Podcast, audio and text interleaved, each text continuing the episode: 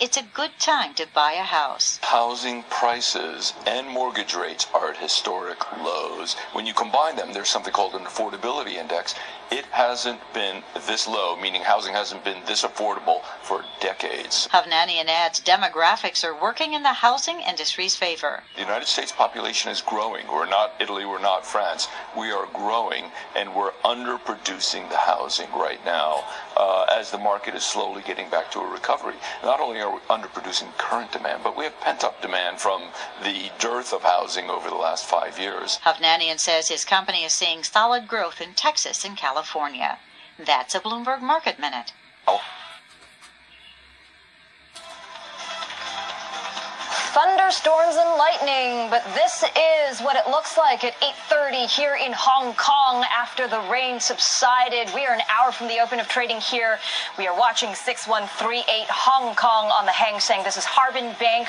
Its trading debut is today, pricing near bottom of the range, raising 990 million dollars. How will it do?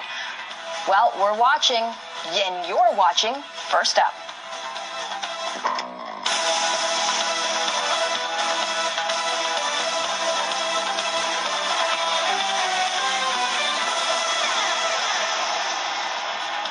Industrial output surprisingly falls in Japan. We had been expecting a slight rise.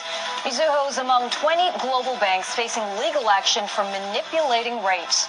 And the clock is ticking on the search for the Malaysian plane. The black boxes run out of power within days.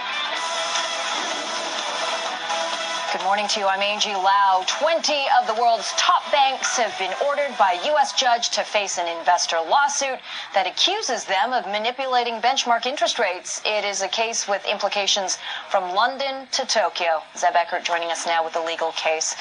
This is a huge problem. Yes, and this affects $300 trillion of securities worldwide. We're talking about everything from individual home mortgages to the ways in which banks do business together. Yeah. That's really the heart of this issue. We know that this interbank offered rate, LIBOR as it's Yeah. known in London or TIBOR as it's known in Tokyo, has been subject to multiple investigations by regulators worldwide and certainly has resulted in a lot of fines. $6 billion paid by financial mm. institutions so far to resolve criminal and civil claims in the U.S. and Europe. At issue here, manipulation of these benchmark rates. And now investor lawsuits, Angie, appear to be coming along. We have a U.S. District Court judge in New York approving uh, a case uh, to proceed, basically. And now 20 banks, Mizuho and JP Morgan among them, must face this lawsuit. This lawsuit accuses them of manipulating benchmark interest rates, and specifically, it deals with short positions on euro yen TIBOR futures contracts. So we're talking about the euro, Jap- Yeah. the uh, Uh, euro, the yen.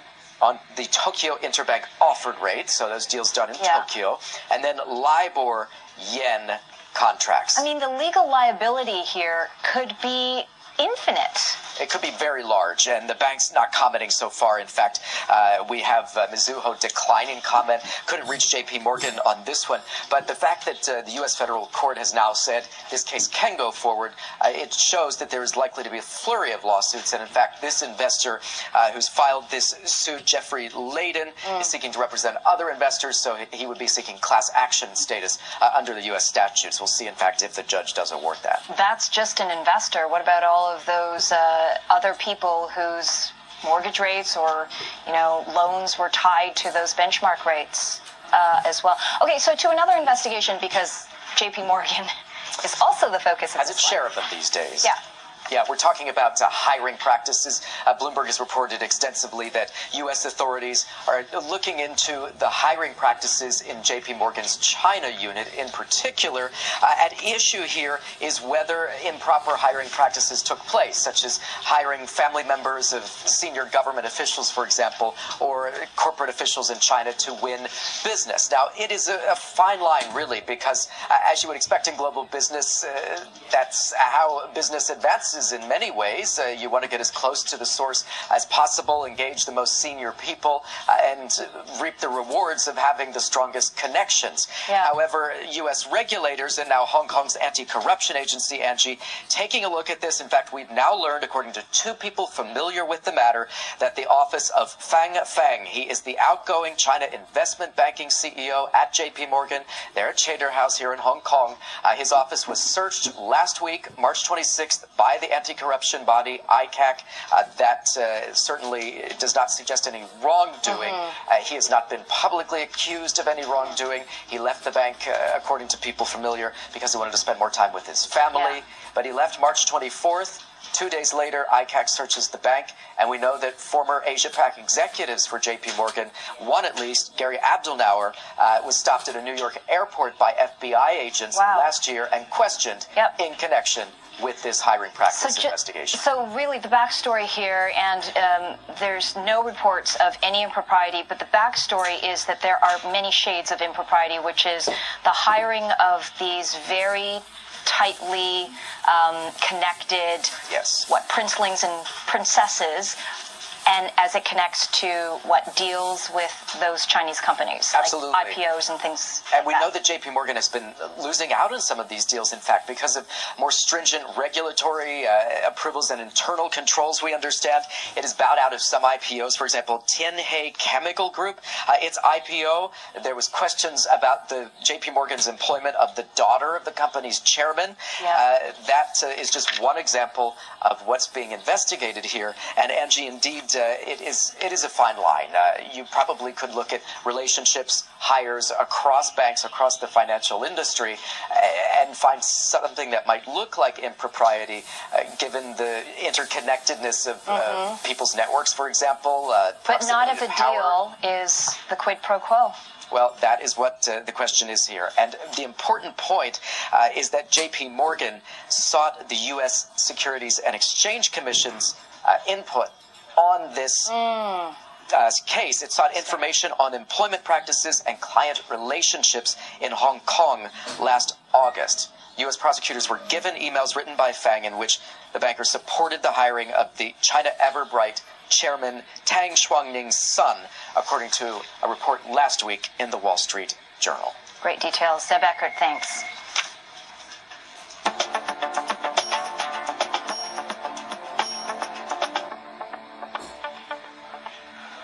The search for the missing Malaysian airliner has resumed this morning despite poor weather conditions at the presumed site. A fleet of planes and ships is in the area, some 1,800 kilometers west of Perth. Let's head over to our Southeast Asia correspondent, Haslinda Amin. Has we are well into the fourth week now. Uh, still, we know so little. Well, that's right. Day 23 and, and the search persists. The operation today includes the Australian vessel Ocean Shield. It's been fitted with an autonomous underwater vehicle and equipment to detect the missing plane. Now, time is running out. As you know, the black boxes are battery operated and they last for about 30 days. Today, again, day 23, Australia says if they don't get a location on that pinger, then they have to slowly use sonar to get an image, a digital image of the bottom of the ocean. And that, Australia says, will be an incredibly long process to go through. Today we heard from uh, Prime Minister Tony Abbott. He says it is an extraordinarily difficult process, difficult search for that missing plane. And how about the data from the pilot's flight simulator? Has anything been retrieved there? Well, FBI technicians are still working on it. They're trying to extricate data, including from the pilot's digital media. That, by the way, includes the hard drive of the simulator. Now, the FBI is almost halfway done in the analysis, and that's according to one U.S. official who didn't want to be identified. Uh, the official says no smoking gun has emerged so far. Nothing sinister found. Expect the, uh, the FBI to be done with its work on the simulator in a week at the latest. Okay, and you know, just those pictures of those Chinese families there with passengers, they still have no idea about the fate of their loved ones, and now we're hearing of yet another emotional reaction here. They're venting their anger and they're demanding what they call the truth. Several dozen uh, Chinese relatives are also demanding an apology for Malaysia's handling of the surge. They're also unhappy with Prime Minister Najib Razak's statement, which said the plane crashed into the southern Indian Ocean. Now, the families were flown to KL from Beijing, and within hours of their arrival, they held banners which said, We want evidence, truth, dignity. Also, Hand us the murderer. Give us our relatives back. Strong, strong words. Uh, the plane's disappearance has sparked anger and outrage in China. Uh, travel agencies there, they've announced boycotts of Malaysia. Some flight booking websites have also suspended Malaysian Airlines flights. And Haslinda Amin with the latest on MH370. Thanks for that. You can get more on that and all the day's top stories. Plus, you can watch us live wherever you are in the world on the Bloomberg app. Download it as simply as heading to the App Store. And markets trading here in the Asia Pacific. Let's head over to Japan's Nikkei 225. It is in the green three quarters of 1% higher, as is the Kospi.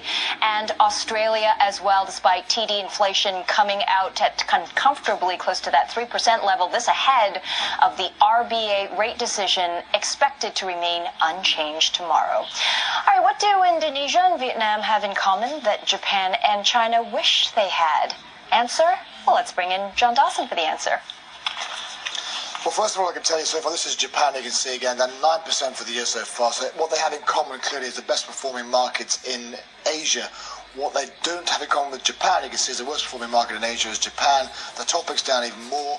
Look at that big, big difference again last year. Of course, Abenomics, a bit of a concern as regards uh, the third arrow has not been launched as yet. The yen is very strong, hitting exporters. They want to see corporate tax cut again. All these factors are going to really weighing into it. And also, don't forget today's industrial production figures coming in well below uh, estimates.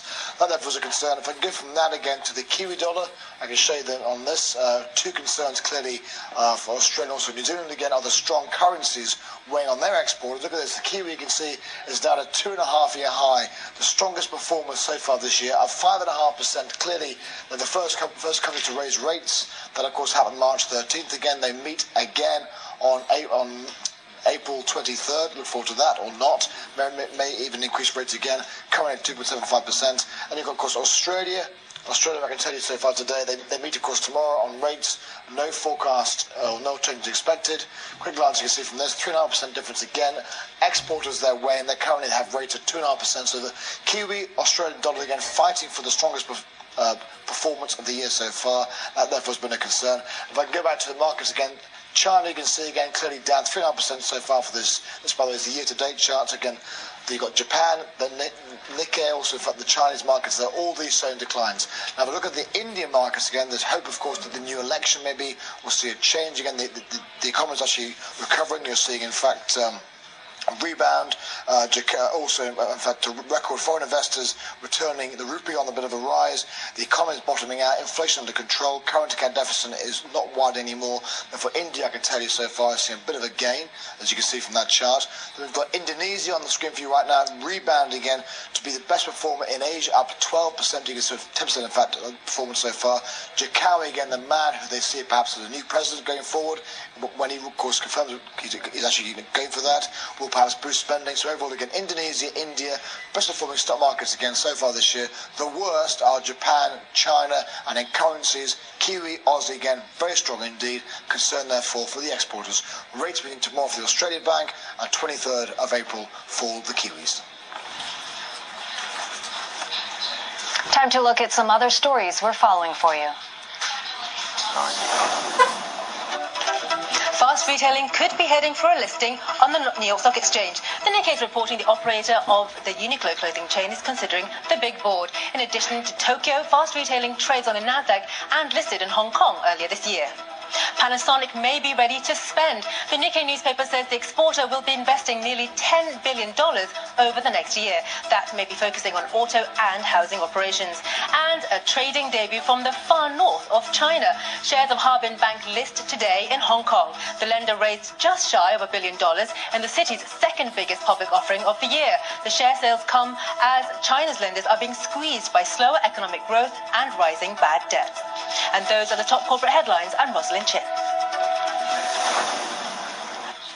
Thanks, Roz. Got a bad case of Mondayitis? Well, our next guest could be the cure.